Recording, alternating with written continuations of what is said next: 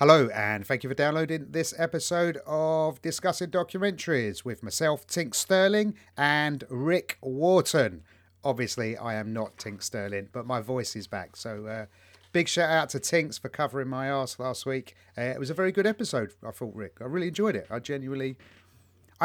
Just for a second, I don't know if this is going to be one of the ists, but I genuinely thought when I first heard her, I was like, has he got Sarah Millican in to do an episode? Well, because I know you know people.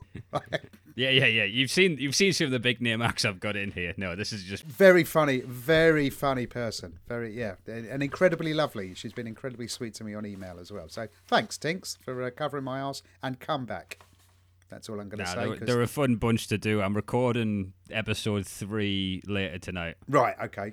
Cool. What I'm going to do this week, because again, schedules have nipped at our heels, I'm going to put out episode 2 on the Patreon tomorrow. So for Patreon listeners, the episode 2 of Billy Milligan will go out. That helps because my life has just gone a bit to shit. This is how it felt though when I first... Yeah, Matt's got a garden around. It's a nightmare. No, my missus has got a garden around. But when I was listening to that episode, because I didn't know it was going up because I was sick and feeling sorry for myself, so we didn't really chat, and when I heard it and then I started listening to it, it was like watching my missus cheat on me in front of me, right, but doing it publicly. I was like, oh, I haven't made him laugh like that for a long time. I was like, well, I'm glad he's happy.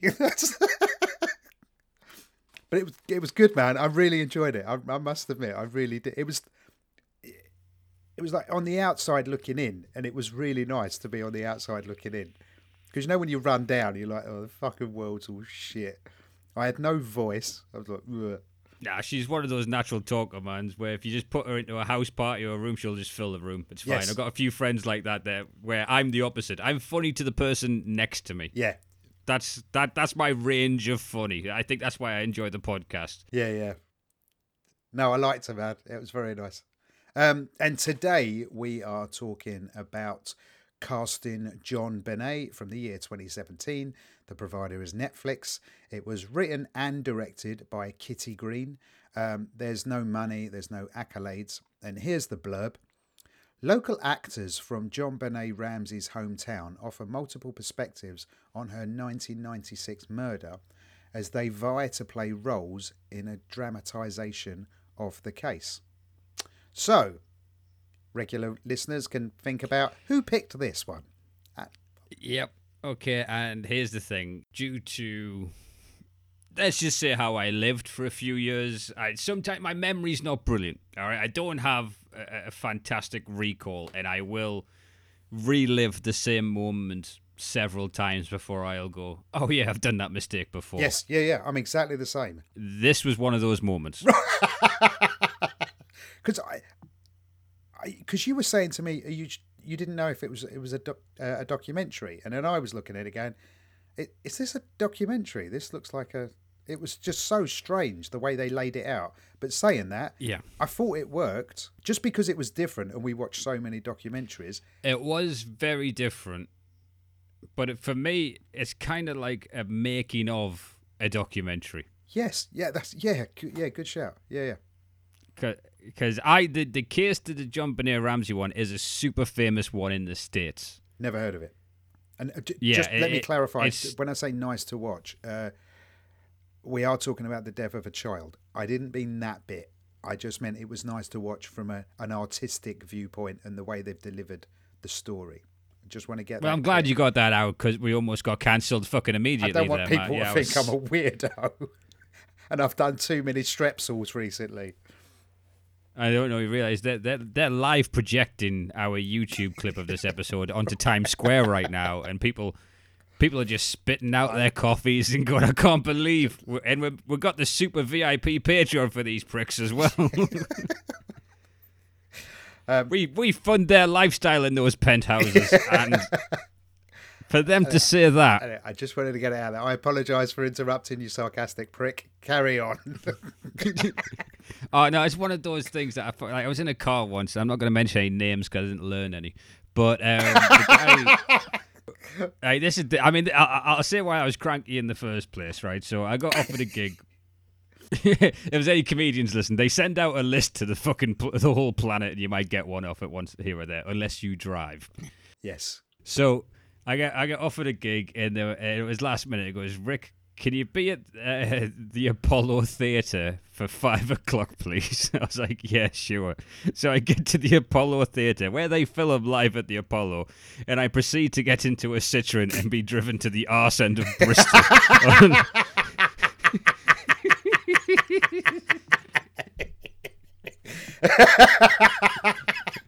You texted all your mates, I fucking made it. Keep BBC One on, lads. I was under no illusions. I knew it wasn't there, but on the same, it's just the visual of being underneath that sign that says "Live at the Apollo," and then there's just someone eating a fucking pork pie in the front, not even looking in your eyes as you're getting in the car. Oh, brilliant, man! And so we're in the car, and there's pleasantries. There's always no one's mean to each other in comedy, and immediately, do you know what I mean? It's I've had people been real pricks to me in cars. What kind of attitude did you come with? Because you don't realise how abrasive you are if you're in a bad mood. I've been told that. I thought I was okay, but yeah, and we still laugh about it. Actually, I'm not talking to anyone in that car anymore, but yeah, until I stopped talking to them, yeah, we still laughed about it. Well. So, all pleasantries. Then he gets talking about a conversation comes at me, and he goes, and the fella goes, and there's four of us in this car. I'm crammed in the middle seat in the back, and he says, so it's all this kind of football violence lot. And can I just say, I deplore that. He's talking about football violence, but he had to stop the conversation to a group of people and go, Can I just say I deplore that? And I just thought, mate, you're wearing a scarf in the car. I didn't think you're out on fucking Green Street anytime soon. Okay, yeah. Anyway, I'm against the killing of children. I deplore that. That was my point. Just want to go on record that I think what happened to JonBenét was not on. But the way they framed it on the story is very good. So basically, this poor child is killed, and they make Boxing Day 1986. Wasn't it? Yeah, and they make a documentary, and the way they do it is they interview actors to play the part of the characters who were involved. So her mum, her dad, her, and a policeman, a couple of policemen. And it just, you get all the facts from these actors delivering their lines. And then here's the bit where we will get into this. They then, for some reason, started giving us the actors' opinions. It's so weird, isn't it? Yes. Yes, it's so fucking weird. For me, the most upsetting thing about this documentary was I saw what level I would have topped out as an actor. Yeah. I wouldn't even got a casting call for this. They wouldn't have phoned me up. That's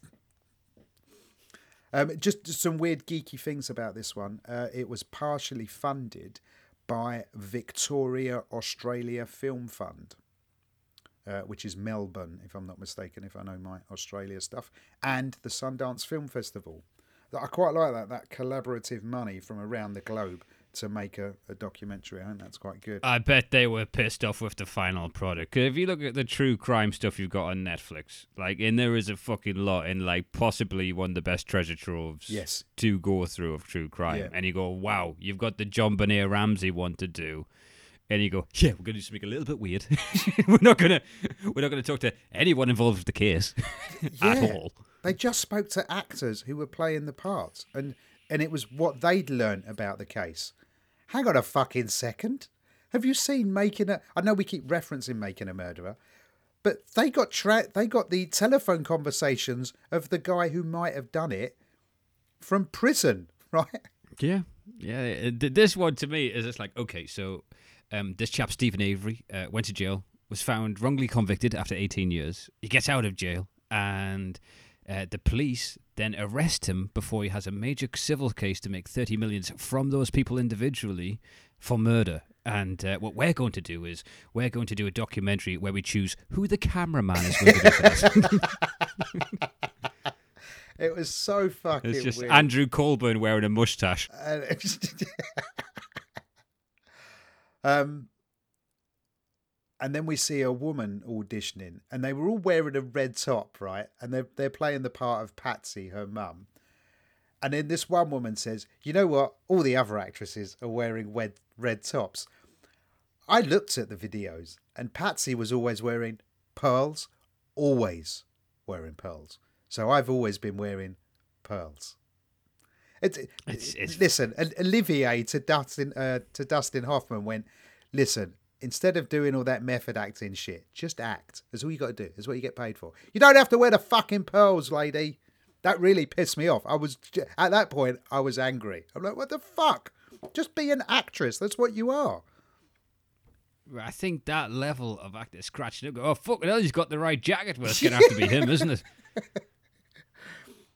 Should we get Hugh Jackman for Wolverine? Well, he has got the metal coming out of his body already. I mean, it's really going to help save on the special effects.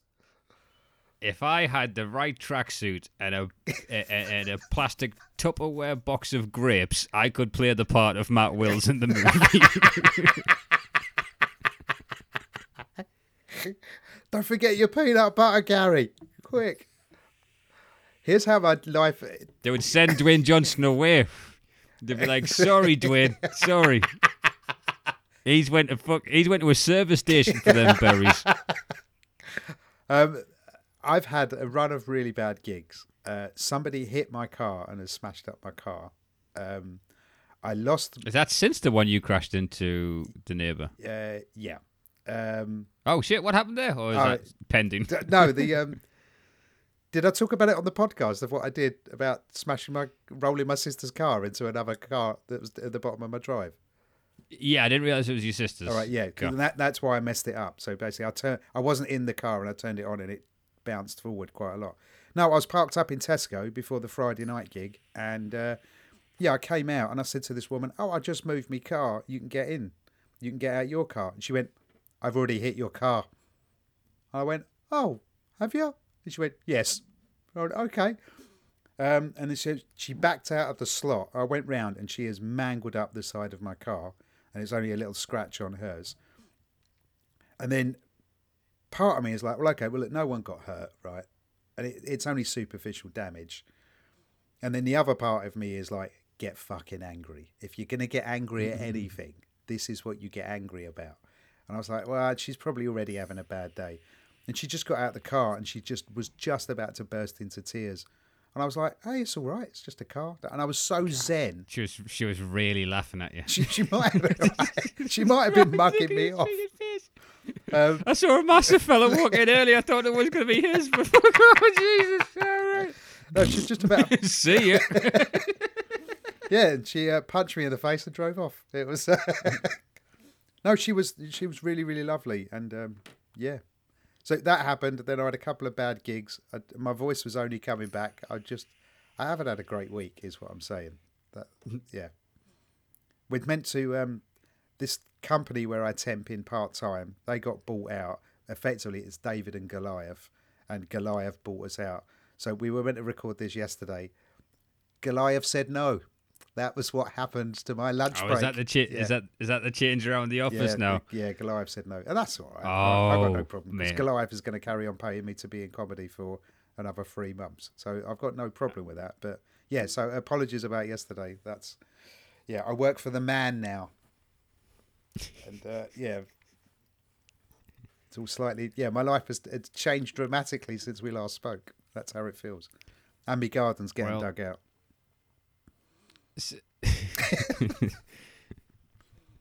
I've still got an image after the analysis of me and Tinks doing the episode. You're just like watching the gardener take a cup of tea from your missus from behind a bush. Well, because I'm slowly, insecure anyway, right? Slowly lowering your head down underneath the wall.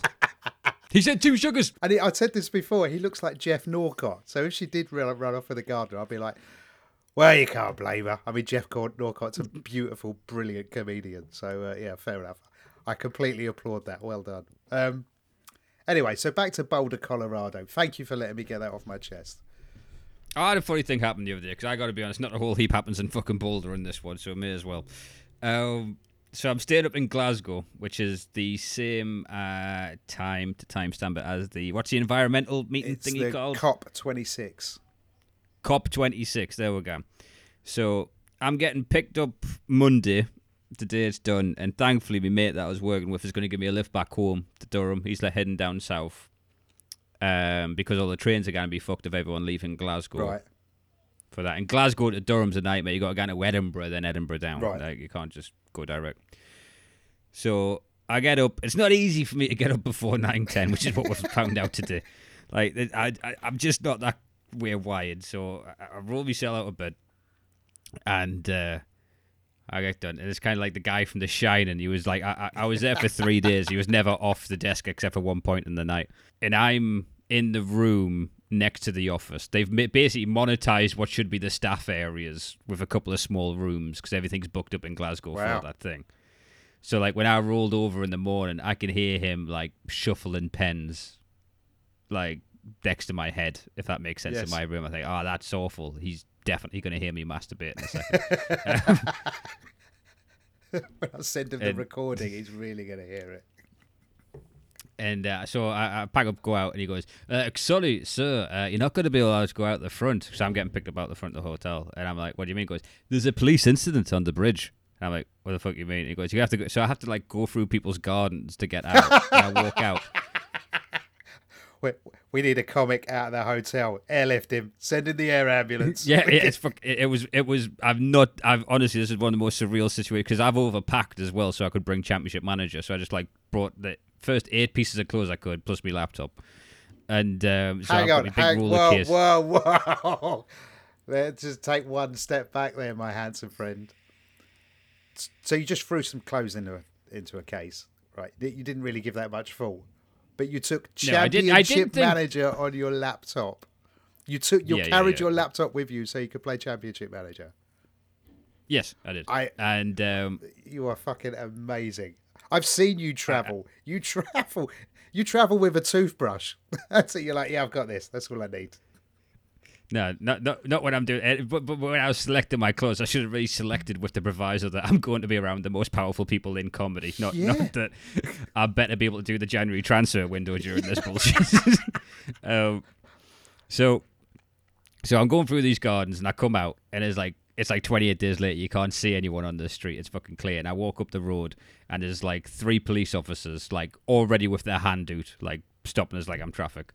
There's blue tape. I'm in the middle of a cordoned-off section, right? So I am...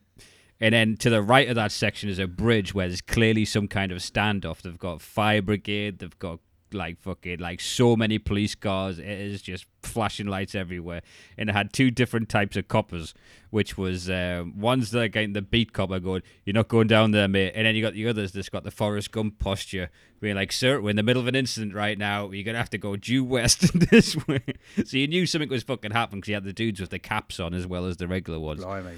So I get sent... And this bridge is the only way my mate can get to us, who's temperamental at best when it comes to arrangements given me a lift. So I have to walk down the street and everyone's been cleared off except for the artisan coffee houses where people had bought a drink so they could sit outside. So no cars, like the cars are backed up in both directions. People are being sent back away, screaming at the police, I can't get to work, I can't go to work, I need to get over this fucking bridge in Glasgow. But the turmeric latte types are still allowed to sit there. Oh, you bought a cappuccino, did you? You sit there, don't worry, watch the gunfight, sir.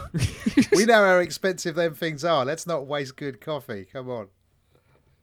Yeah, so I had to sit I was literally at the end of the blue tape, waiting to be picked up for like 2 hours in the cold. Mate. oh, shit. Well, the funniest thing about the COP26 I heard was that this is how hilarious the taxi drivers are in Glasgow. Anyone who came out of the airport asking to go to COP26, they just drove them to the local co-op. And that just tickled me. All these taxi drivers are like, fuck global warming. You're at the co-op. Here you go, darling. Get out. I'll tell you what, Glasgow's like stepping back a year and a half. They are like first week of the pandemic strict with COVID. Oh, really? Yeah, it is a different world compared to fucking England, where like some of our gigs, you won't even see a mask. Do you know what I mean? Whereas this, it was... You didn't see someone's face. I mean, I was happy so my chin was warmer because it was fucking freezing. I should have packed a jumper. Oh, I bet it's cold up there. Yeah. Glasgow is the best city on the planet because it's the only city I've ever been chatted up by a woman. So, yeah. There you go. There's no other reasons for it to be great. Oh. I'll just, you know... So if you want to message Matt for a free subscription to the Patreon, I think you know he's pretty easily susceptible to this shit. I'm easily won over. I also like Leicester because I won a comedy competition there. So we've been through that. We are many a times. I just like mentioning it now and again in case people forget. So the guy who was I leave that one off my comedy CV actively. If I leave that off my comedy CV, I don't have a comedy CV. So, yeah, I need it on there. Do you know what? I think the fact if you have a comedy CV, you're not doing well. Yeah. This brings us back into the actors, because this is where I would have got to as a fucking thing. What? I mean, because they're going, I think I was born to play the role of John Ramsey. Yeah, absolutely. Or if you think I'm perfect for another role, I'll do it. And because each audition gives a little bit of the case away.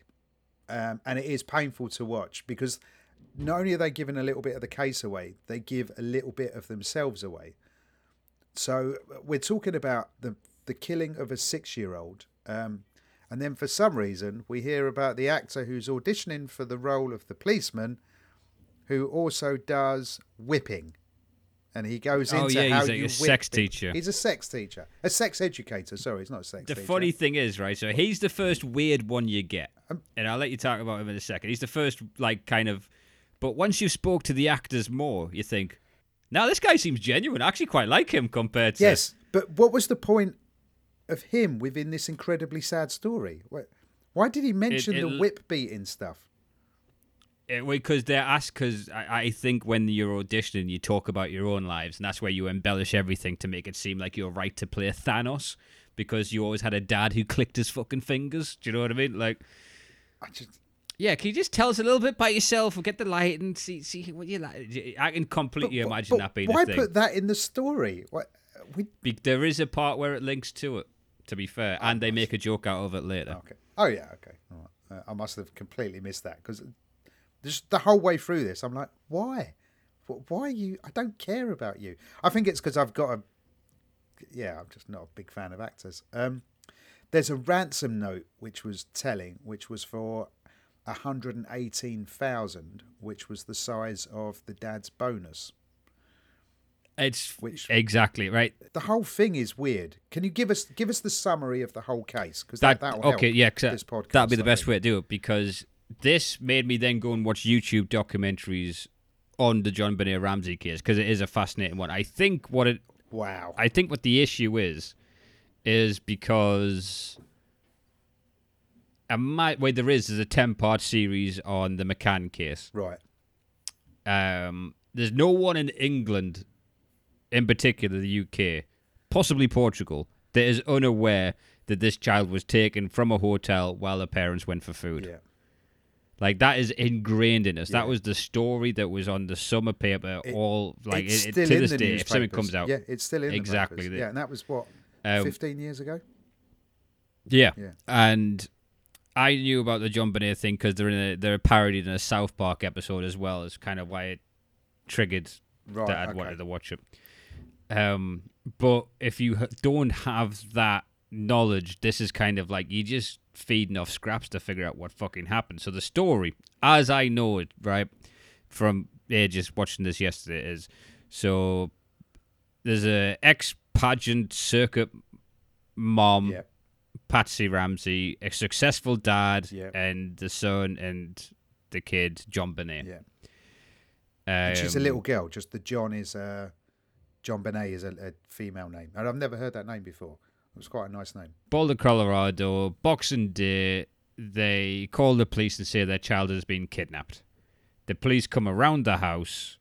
They look in the wine cellar, and the child is there dead yeah. with her favorite blanket put over her. Which there's a thing of that where the killer wouldn't go and find her favorite. No. That's a kind of a Karen move, which then yeah. goes to, you know, possibility. The ransom note is 3 pages long, yeah. which with loads of weird yeah. suppositions and descriptions of, yeah. like, they describe themselves as a small group of foreigners, which someone from abroad doesn't refer to themselves as a foreigner. No. Like, it's on the John Ramsey fucking headed note paper, yeah. With his pen. They had to find the pen in the house. Again, Boxing Day, no one heard this shit going on. And the ransom note is for the amount of money that he got for his bonus, $118,000. And then the whole documentary is then... And you're drip-fed all of that information. And then you're drip-fed actors' opinions. You're not given any facts. In fact, you're not given anything but what the actors are telling you. It's incredibly frustrating and novel. It is novel, but it's and we found out like JonBenét Ramsey was a bedwetter, and I don't get how that.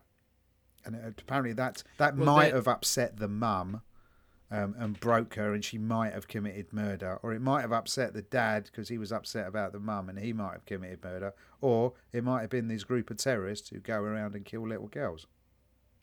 And there's also a theory that it was the brother and they were covering up for him. Yeah. Because there was a thing where a few weeks before he had hit it with a golf club. But and also someone confessed to the murder and it turned out not to be him. Because the guy who played him was creepy as fuck, like to the point where I wanted him arrested. What, the brother? No, there was a guy... No. So, fuck it! Shit! Now that is some Oscar class acting right there. I know exactly who you mean. There's a paedophile in prison who confessed to killing JonBenét Ramsey, and then they got an actor to play. Fucking hell! Jesus, that guy was scary. That guy could act. I want that guy to have an award or a 20-year sentence. I don't care which. Okay. Can he not have both? Can we not just protect society and give him both? And maybe he can do the am-dram from in prison. Fucking hell, he was scary. From what I could glean, right, I think this guy was wanted in other countries for sex crimes against children. Mm-hmm. He then announced him, like he then gave himself up to say that he did that. And then DNA evidence ruled it out as impossible. Yeah. But the guy doing the acting for it is just like, yes, I watched hours of footage in the pageant circuit just to get into the part, and he's like rocking. He was creepy as fuck. That's fucking terrifying. And I think it's the color orange. I know I'm wearing orange today, but I don't think I look that creepy. But he's wearing the orange sort of Guantanamo jumpsuit, and you're like, but to be honest, if he's gonna make it as an actor, that's what he has to do. Creepy white guy. That's what he's playing. Nailed it. Yeah. That hairline, those teeth, that face, that's exactly what he's got to do. It's funny because it shows you the other people going for that part. It's like, yeah, you can't really identify as this character. Do you know what I mean? Like, so I just read the script and played it like Steve Buscemi in Con Air, where he's like, no, I really got into this part.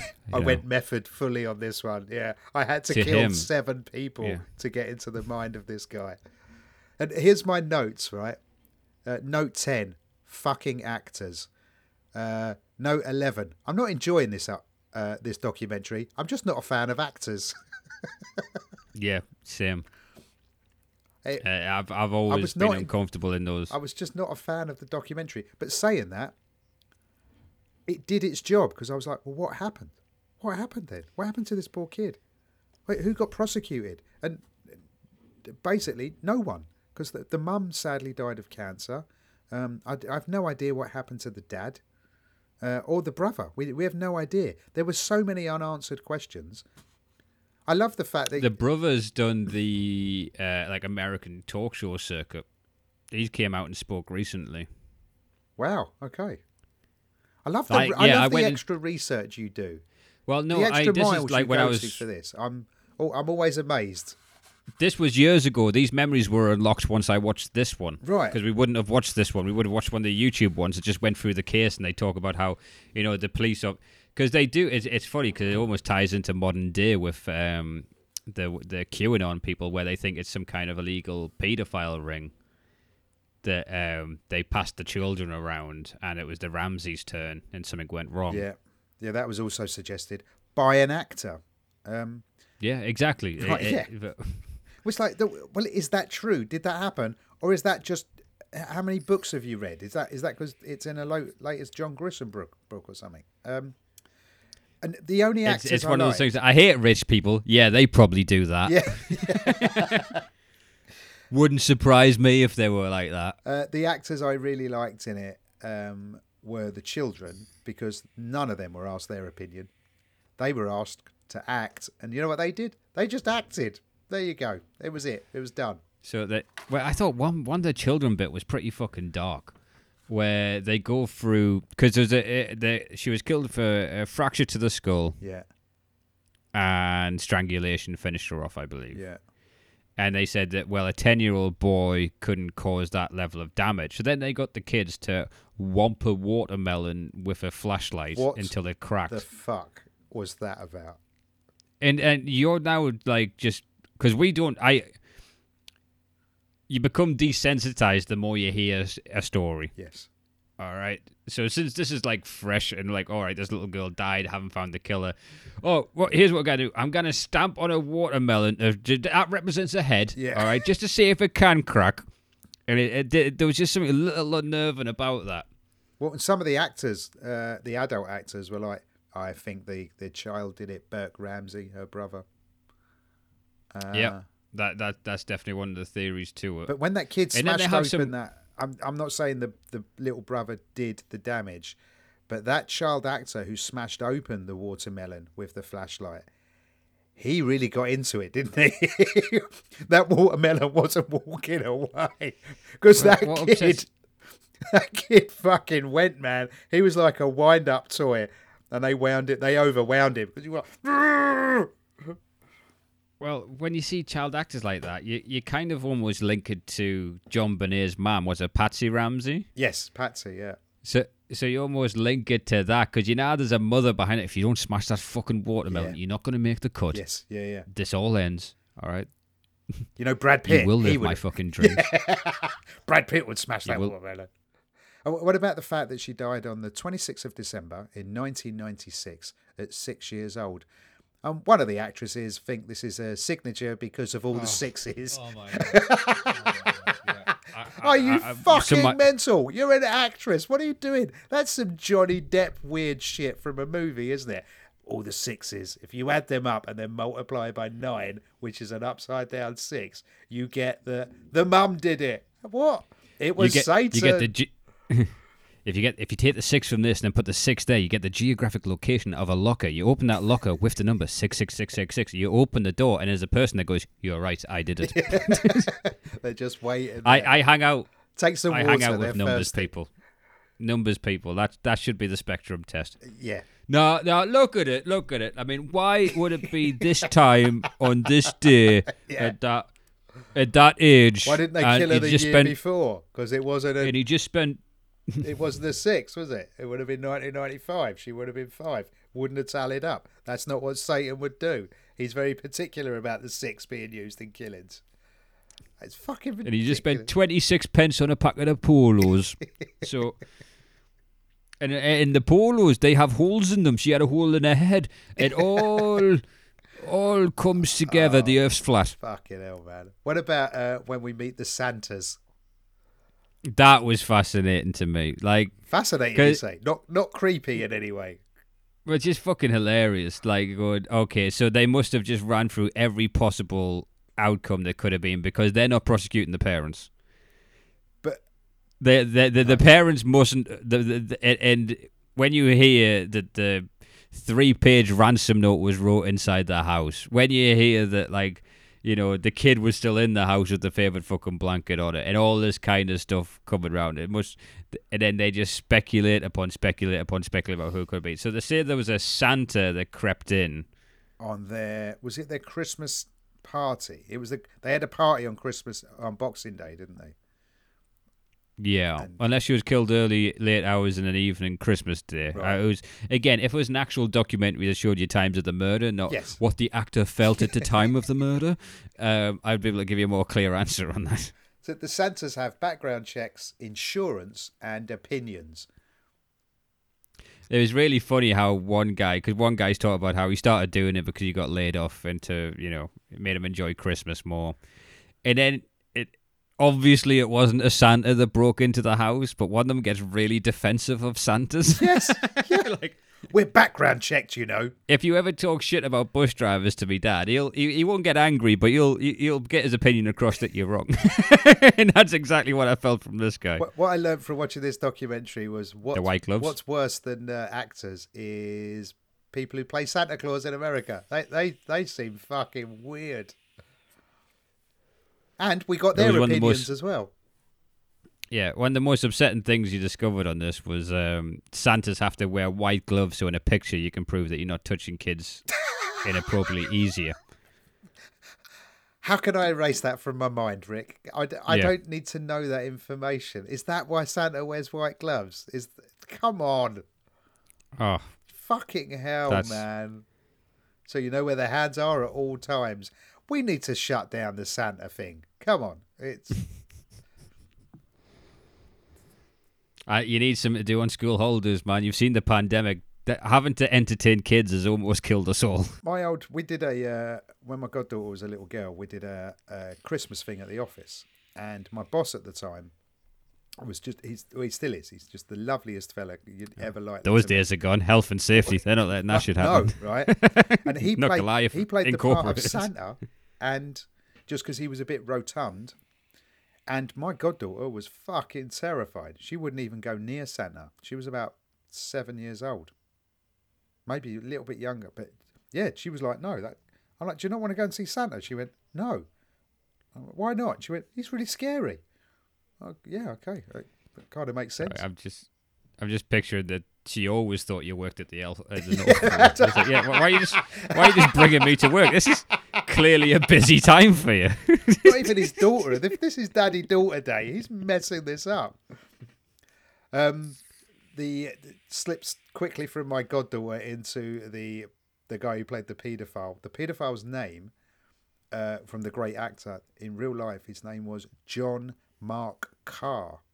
So that falls into the free named serial killer theory, which is, again, is horseshit. So, which would breathe 26 times a minute. So What does that tell you about them? He married a 13-year-old, and as he points out, which was legal in Alabama at the time. Oh, at the time. So you've kept up on current state laws in Alabama. That's good. Yeah, he was fucking creepy. He's wanted in Thailand for nonce stuff. The JonBenét case is actually used as a how not to for crime scenes, so they dilute the crime scene immediately. Yeah, so apparently there were so many people in and out of there. And it was painful to watch, and not just because some poor little girl had died. It was just watching the whole thing. And there's quotes in the ransom note like, make sure you're rested. Which is, you know, was kind of scribbled 18 hours into this and being like, right, I'm knackered, I'm going to need a nap. So if I say,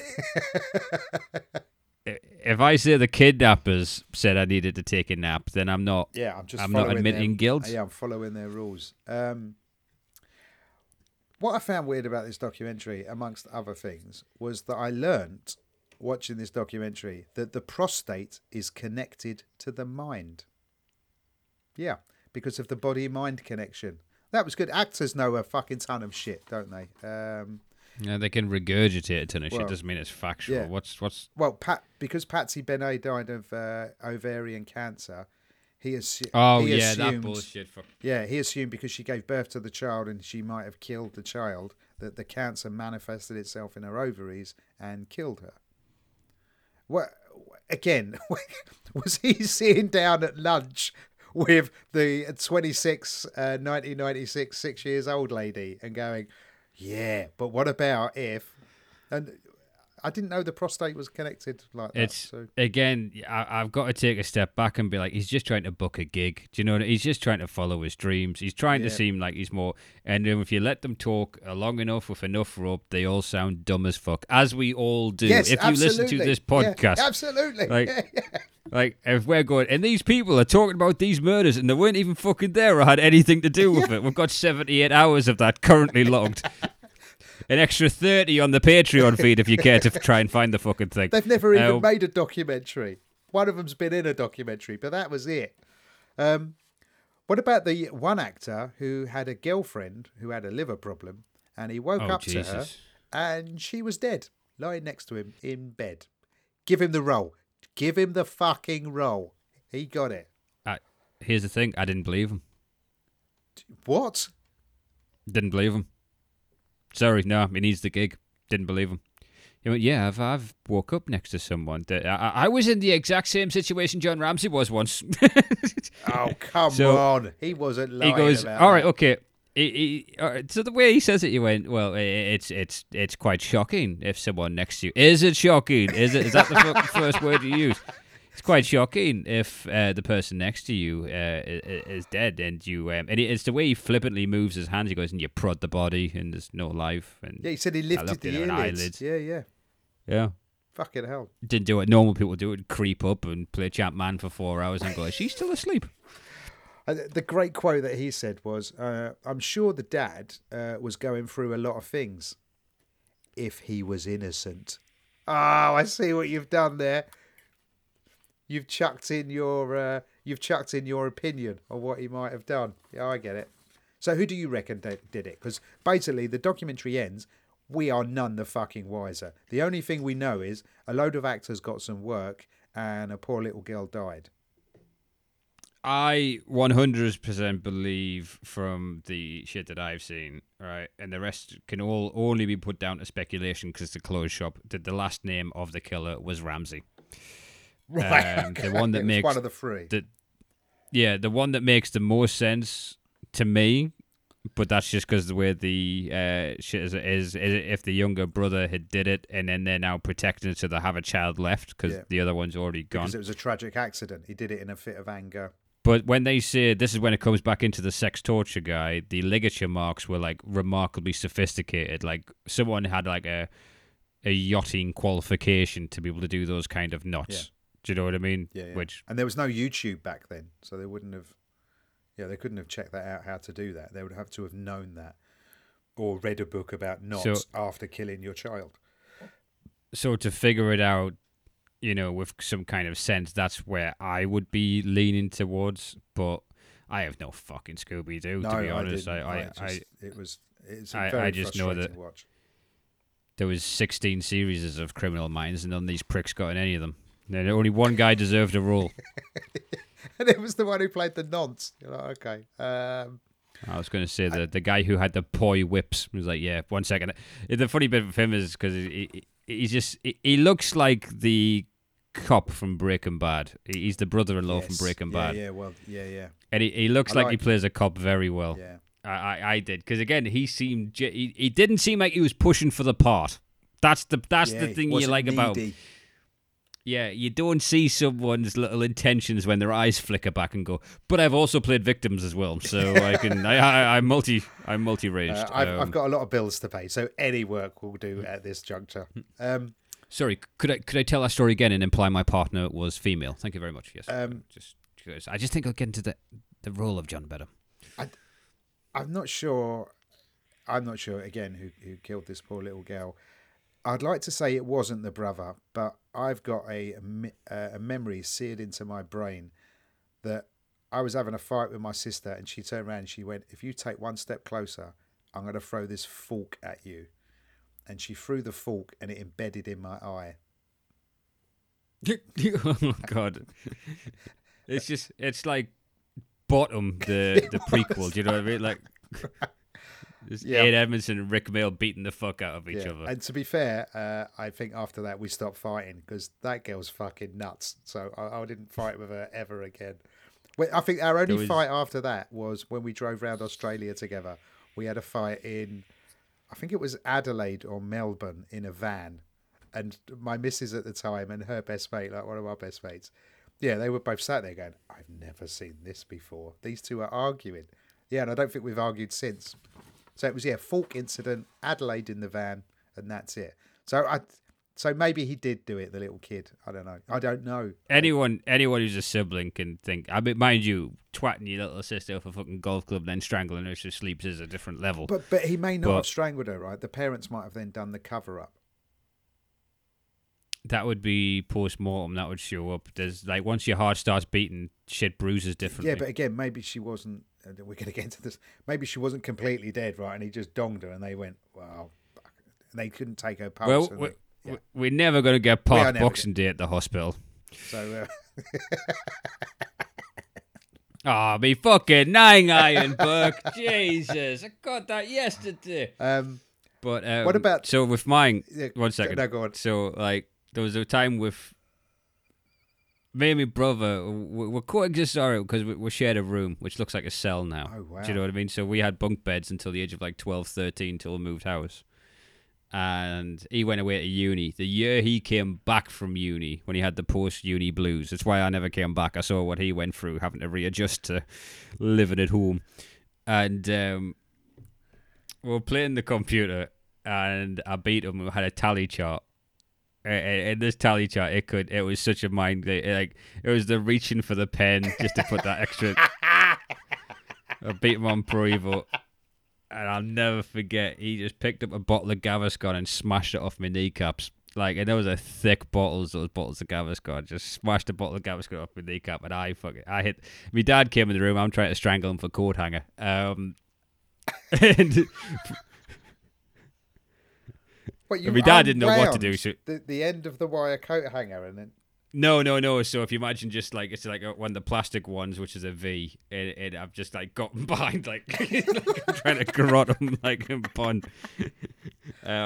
Yeah. So I can understand that those things could go to that level. Yeah, but so can I. If you've got a sibling, yeah, there's no one you've fought better with than with a sibling. But they were so young, there was nothing that could be done. Yeah. And you only ever see. By no means am I painting her out to his deserve, but the image everyone has of JonBenét is this floating angel forced into the pageant circuit. Do you know what I mean? Yes. Like, it even ends creepily with her dancing around in a fucking feather. I don't need to see that shit. No, don't need to see it. Yeah. I'm not method acting for the role for the guy who falsely confessed to the murder. What about the I would like to see the actors who didn't make the cut. I'd like to see their story. You did. I did. They didn't find anyone, so they just showed these loons. That was would have been a weird creative meeting. How are we going to tell this story? I know.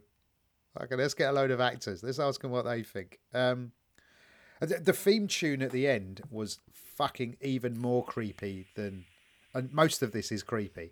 The theme tune at the end is, it's the pageant Miss America. I've never heard that song before. Miss America, it's not going to turn up, the greatest pageant. It's not going to turn up into any of my shuffle playlists. No, I guess it's just not. That was just fucking weird.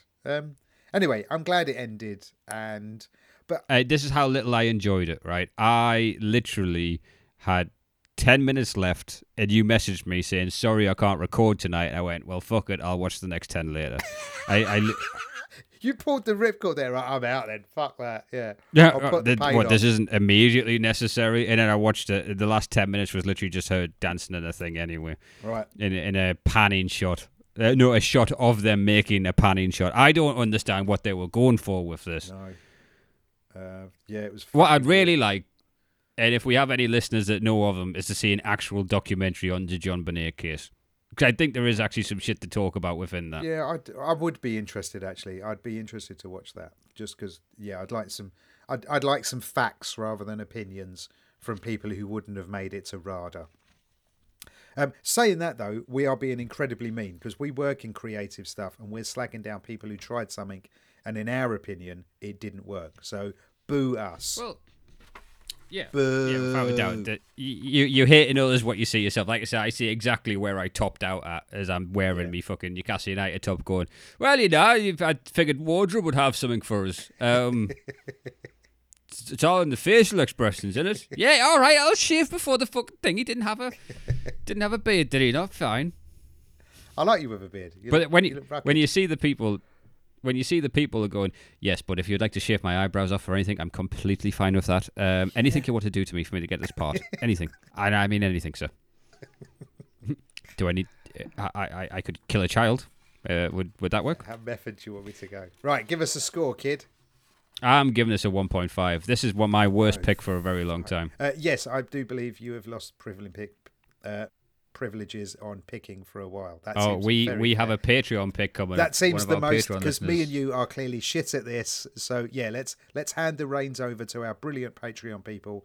They can pick the next few. The next one, and God bless her, all right, because there is some speculation that me and her are the same person. We're not in this, if we've ever been in the same room together. Oh my God, are you Aussie Sarah? I couldn't even pretend to be against the takeover. I'm just dancing in oil now. I was going to get an electric car. I'm not going to anymore. I want to help Newcastle's transfer fund. No, so the wonderful Nick Graham's got in touch, and her next selection is Glow, The Glorious Women of Wrestling, the documentary. My God, there's a documentary on that. Yeah. Fucking awesome. That TV show was superb. That was really well done. Brilliant. Absolutely brilliant. Yeah. Mark Maron. She's also sent me a podcast of Jake the Snake Roberts, which I'm saving for a very sad day. What was that? Katie? Is that like episode 4? Kate Nash. Kate Nash. Thank you. Kate Nash. Yeah. Kate Nash is in it. Yeah, it's a superb. Yeah, superb show. All right, and there's a documentary on that, right? Yeah. Oh, fucking awesome. All right, let's do that. Right, okay then. Let me give you my score, because I'm giving this a 1. I'm going to follow your lead. I'm going to give this a 1. Yep, that's a justifiable score. But I feel mean because they did try something new, and it didn't work for me. Weird. If the directors made other choices, this show in which we learned a child was murdered could have got a 5. You know, and it's a waste of potential like that makes the JonBenét case such a hard thing to listen to. But thank you very much for listening. And the Christmas period is coming up. What are you going to get, family? I know. You get them a Patreon subscription to Discussing Documentaries. He's on fire, this kid. Ever since he's finished that 12-week marketing course, he's nailing it. Ricky has to register this year. You have no idea the fucking judo I'm having to do here. And if you want to see what I look like with no voice, I left a video message on our Facebook page, which I had to do because I still had to work, even though I had no voice, because I work for the man now, and because I don't like phoning in sick. Whenever you say you can't work, I love just catastrophizing something pathetic in the office. Yeah, it's really important. I can't do it. I hate phoning in sick. They ran out of paper clips, so Matt unfortunately had to cancel his dreams. They didn't ask him to, but he thought that if he didn't, they'd think he had a bad attitude. Yes. Yeah, that would kill me. So I believe the Glow documentary is available to rent on Amazon Prime. That's kind of where I found it, so worth checking out. We're going to be doing that one in the very near future. Billy Milligan Part 2 and 3 should be going up this week on the Patreon, and then next week we'll go back to Tiger King when we all get caught up. Yeah, cool. Matt Wills, thank you very much for turning up to work this time around, you lazy little shit.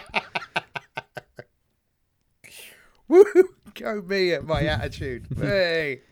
You came so close to Employee of the Month, but so back down the... Shit. How do you finish 3rd? This is... All right, okay, and so I'll catch you soon, pal. Good luck with the gigs this week. Thanks, mate. I'll see you later.